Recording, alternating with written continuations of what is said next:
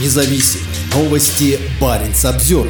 Бывшего издателя «Медиазоны» приговорили к восьми с половиной годам колонии за фейки о том, что он видел своими глазами. Художник-акционист и бывший издатель «Медиазона» Петр Верзилов был осужден заочно за фейки о российской армии. Сейчас он воюет на стороне Украины. Басманный суд в Москве заочно приговорил бывшего издателя «Медиазона» Петра Верзилова к восьми с половиной годам колонии. Его обвиняли в фейках о российской армии из-за публикации об убийствах мирных жителей в украинской Буче, сообщает Север Реали. Поводом для уголовного преследования стали посты в Твиттер и Инстаграм. Суд принял доводы обвинения, хотя защита Верзилова предоставила справку нотариуса о том, что Верзилов лично посещал Бучу и видел последствия предполагаемых военных преступлений, передает Сота. Согласно позиции российского государства, достоверной информация о действиях российской армии является только та, которая исходит от официальных лиц России. Петр Верзилов сейчас находится за пределами России. Он служит в рядах украинской армии, из-за чего он принял решение оставить пост издателя «Медиазоны». О массовых убийствах мирного населения в городе Буча стало известно в апреле 2022 года, когда оттуда ушли российские войска. По данным местных властей, в городе обнаружены тела 400 человек. Российские власти отрицают отрицает свою причастность к военным преступлениям, то обвиняя в убийствах самих украинцев, то утверждая, будто описанные события, подкрепленные многочисленными свидетельствами, фейк.